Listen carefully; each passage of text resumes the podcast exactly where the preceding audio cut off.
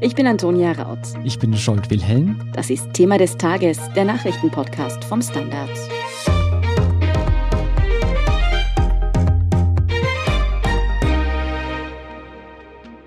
Raketen auf Tel Aviv, Luftangriffe auf Gaza, Tote und Verletzte auf beiden Seiten.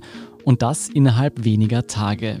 Der Konflikt zwischen Israelis und Palästinensern ist so heftig eskaliert wie seit Jahren nicht mehr. Viele Faktoren spielen dabei zusammen. Die abgesagte Palästinenserwahl, geplante Delogierungen palästinensischer Familien in Ostjerusalem und der von Gewalt überschattete und für die Israelis extrem wichtige Jerusalemtag. Für den Standard berichtet Korrespondentin Maria Stärkel aus Israel. Wir erreichten sie im Grenzgebiet, wo sie uns vor dem Hintergrund heulender Sirenen und inmitten kriegsähnlicher Zustände von ihren Eindrücken berichtet. Wir erreichen Maria zuerst in Ashkelon, direkt an der Grenze zu Gaza. Das, was man im Hintergrund hört, ist nicht bloß der Wind sind hier allein in Ashkelon in den letzten 48 Stunden mehr als 260 Raketen abgefeuert worden von Gaza aus. Und ich stehe direkt vor einem Haus, das betroffen war. Es ist ein entzückendes Haus mit vielen Pflanzen, Blumentöpfen in allen Farben im Garten. Und das Dach ist schwer beschädigt. Und hier ist eine Frau zu Tode gekommen. Das Opfer war eine indische Pflegekraft, erzählt Maria. Sie wurde von Trümmern erschlagen. Die ältere Frau, die das Opfer betreut hat, die liegt schwer verletzt im Krankenhaus. Ich habe gerade mit dem Bürgermeister von Ashkelon gesprochen. Er sagt, wir kennen die Situation seit 20 Jahren, unsere Kinder wachsen damit auf. Es ist immer belastend, selbst wenn nicht Raketenanschläge sind, ist diese Angst immer im Hintergrund. Er hat wortwörtlich gesagt, wenn die Kinder schlafen, schlafen sie schlecht. Im Moment schlafen sie fast gar nicht, weil die Sirenen ständig heulen. Wie gefährlich die Situation im Grenzgebiet ist, erklärt Maria auch anhand der Raketenalarme, die den Bürgern direkt auf ihre Handys gespielt werden. Wenn es Alarm schlägt, heißt es zum nächsten Bunker zu laufen oder in Deckung gehen. Hier in Ashkelon sind die Menschen dauernd betroffen vom Raketenbeschuss. Also jetzt natürlich ganz massiv, aber auch in weniger generell angespannten Zeiten kommt es immer wieder zwischendurch zu Events.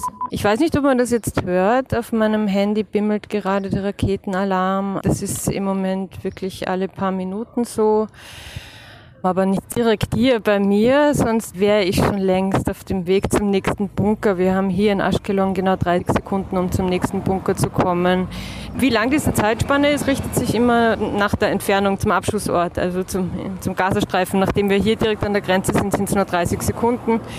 Wenn es keinen Bunker gibt in der Nähe, es gibt hier sehr viele Bunker zum Glück, aber wenn es keinen gibt, dann legt man sich einfach auf den Boden und versucht den Kopf zu schützen und dann wartet man zehn Minuten ab. Für Maria als Journalistin gelten im Moment jetzt keine speziellen Sicherheitsvorkehrungen. Also, wie sie sagt, auch sie hält sich an das, was alle tun, und das ist eben aufpassen und Raketenalarm beachten. Journalisten sind natürlich und Journalistinnen sind in ihrer Arbeit zum Teil exponierter, aber auch da gibt es große Unterschiede. Also natürlich meine Kolleginnen mit den Kameras sind da viel stärker exponiert als ich. Die müssen immer mitten hinein, um das beste Bild zu haben. Ich kann mit Abstand stehen, jetzt zum Beispiel bei Demonstrationen, wo die Steine fliegen oder Gummigeschosse, Tränengas. Ja, dass Maria froh ist, nur zu schreiben, das verstehen wir nur zu gut. Vor allem, wenn man die ständigen Raketenalarme im Hintergrund hört und klar ist, etwas abseits ist hier immer noch mittendrin in kriegsähnlichen Zuständen. Ja, zu Beginn der Eskalation wurde vor allem von Ausschreitungen in Jerusalem berichtet und über Raketenbeschüsse im Grenzgebiet in Gaza. Seither hat sich die Situation aber verschärft. Was jetzt der Unterschied ist, ist, es hat sich beides ausgeweitet. Also sowohl die Straßenproteste finden jetzt in vielen Städten in Israel statt, wo israelische Araber auf die Straße gehen, teils wirklich angestachelt durch radikale Organisationen, aber auch jüdische Rechtsextreme, die dann von weit anreisen, um in diesen Städten Autos anzugreifen, Menschen anzugreifen. Zum Teil sind es kleine Gruppen, die aber sehr gewaltsam vorgehen. Und dabei betont man Maria, dass das eben kein Protest ist, der von der breiten Bevölkerung ausgeht, sondern ein Konflikt, der zwischen radikalen Gruppen beider Seiten angefacht wird. Und diese Gewalt betrifft nun zunehmend mehr Menschen. Israelis und Palästinenser sprechen von zahlreichen Toten und noch mehr Verletzten, auch unter Zivilisten. Viele, die sich jetzt nicht so viel mit der Politik im Nahen Osten beschäftigen, die fragen sich im Moment natürlich, Wie ist das passiert, dass dieser Konflikt jetzt innerhalb von gefühlt wenigen Tagen so eskalieren konnte? Hamas hat einfach jetzt auch die Jerusalem-Proteste zum Anlass genommen, um, um Macht zu demonstrieren. Ein bisschen kommt es auch mit dieser Zweiteilung von jenen arabischen Staaten, die die Normalisierungsbeziehungen mit Israel wollen und denen, die das eher kritisch sehen. Es hat damit zu tun. Aber jetzt mit den Protesten in Jerusalem und der Tatsache, dass die Wahlen in Palästina nicht stattgefunden haben, offiziell sind sie verschoben worden, aber niemand glaubt wirklich, dass sie noch stattfinden. Dadurch wurde Hamas irgendwie um eine Möglichkeit gebracht, sich bei den Wahlen zu beweisen und eventuell zu beweisen, dass sie stärker ist als Fatah von äh, Mahmoud Abbas. Mahmoud Abbas, das ist der Palästinenser Präsident. Er und seine Fatah-Partei sind seit Jahrzehnten im Gazastreifen und dem Westjordanland offiziell an der Macht. Die als islamistische Terrororganisation geltende Hamas ist in der Bevölkerung aber wahnsinnig populär und das versucht man auch jetzt auszuspielen. Jetzt demonstrieren sie mit der Instrumentalisierung der Demonstrationen und den Raketen ihre Macht und versuchen sich quasi die Einigkeit der Palästinenser und das Ende dieser Zweiteilung Westjordanland und Gaza zu erbomben. Maria betont aber auch, dass, wie sie das jetzt erklärt hat, ist ziemlich vereinfacht. Dieser Konflikt muss man sich vorstellen, der schwelt seit vielen Jahrzehnten und das jetzt zusammenzufassen, dafür fehlt die Zeit, als wir sie in Ashkelon erreichen. Wer aber mehr über die Hintergründe erfahren möchte, unser Kollege Erik Frei hat dazu einen Kommentar geschrieben, den Sie auf der Standard.at lesen können. Was laut Maria die Lage so chaotisch macht, ist, dass hier auf zwei Fronten gleichzeitig gekämpft wird. Wir haben einerseits die Raketenangriffe im Grenzgebiet, andererseits kommt es eben immer wieder zu Krawallen in den Städten.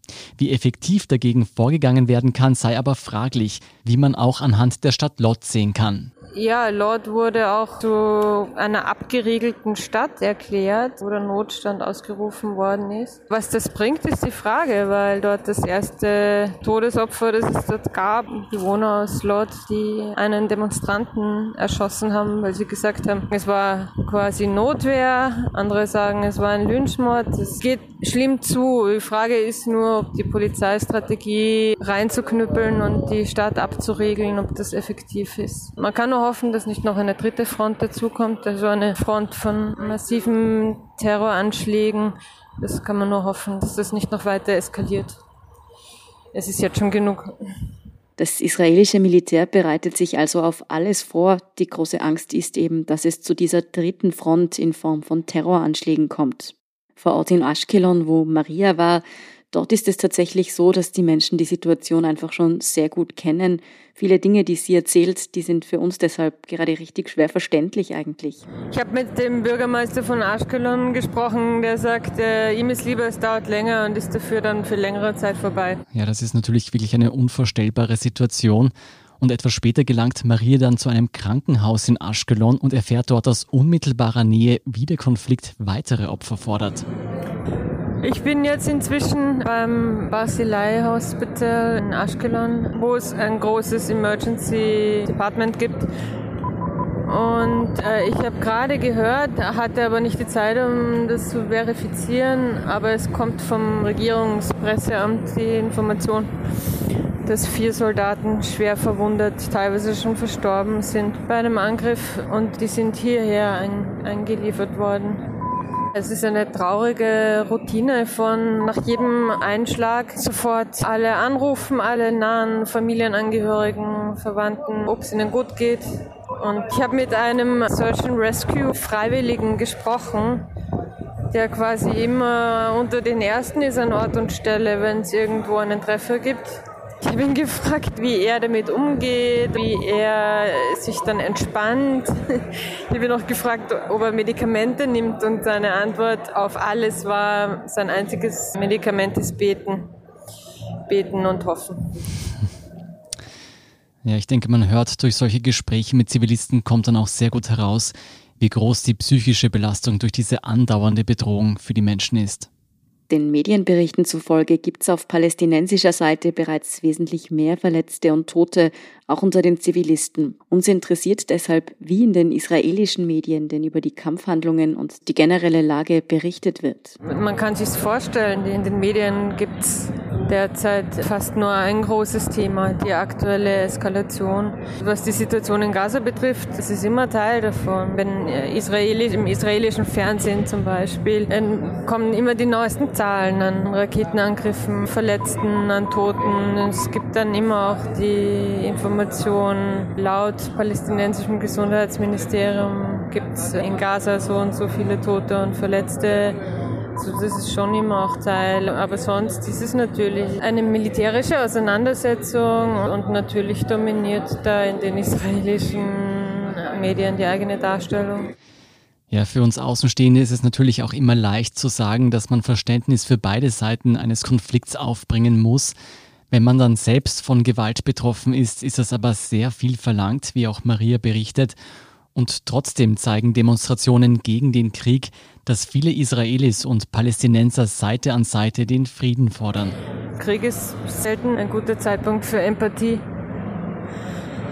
Aber ich war gestern Abend in Jerusalem auf einer Demonstration gegen Krieg, wo schon Verständnis für die unterschiedlichsten Seiten ausgedrückt wurde von Demonstranten in einer gemischten Demonstration jüdisch-palästinensisch. Und solche Demonstrationen gab es gestern Abend auch in Tel Aviv und in Haifa und in Beersheba. Also es gibt durchaus auch diese Seite, aber generell würde ich sagen, Krieg ist keine gute Zeit für sowas. Das sind schon wirklich bewegende Eindrücke. Absolut. Wir hatten Maria auch abschließend noch gefragt, was denn geschehen müsste, wie lange dieser jüngste Konflikt noch dauern würde. Das könne zum derzeitigen Zeitpunkt aber wohl niemand sagen, hat sie gemeint. Ja, wie sich der Konflikt weiterentwickelt, berichten natürlich unsere Kollegen und Kolleginnen auf der Standard.at. Dort lesen Sie auch eine aktuelle Reportage von Maria Stärkel. Das war's mit dieser Sondersendung vom Thema des Tages am Feiertag. Um keine Folge zu verpassen, abonnieren Sie uns bei Apple Podcasts oder Spotify.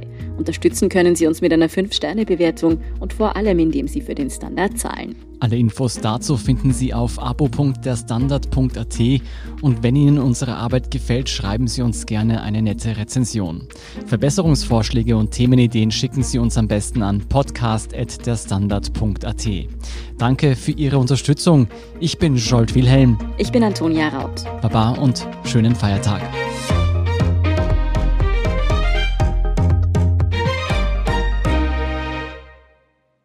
Guten Tag, mein Name ist Oskar Bronner.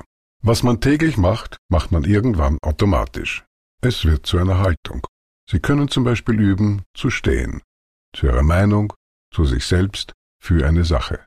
Wir machen das seit 1988 und es funktioniert. Der Standard, der Haltung gewidmet.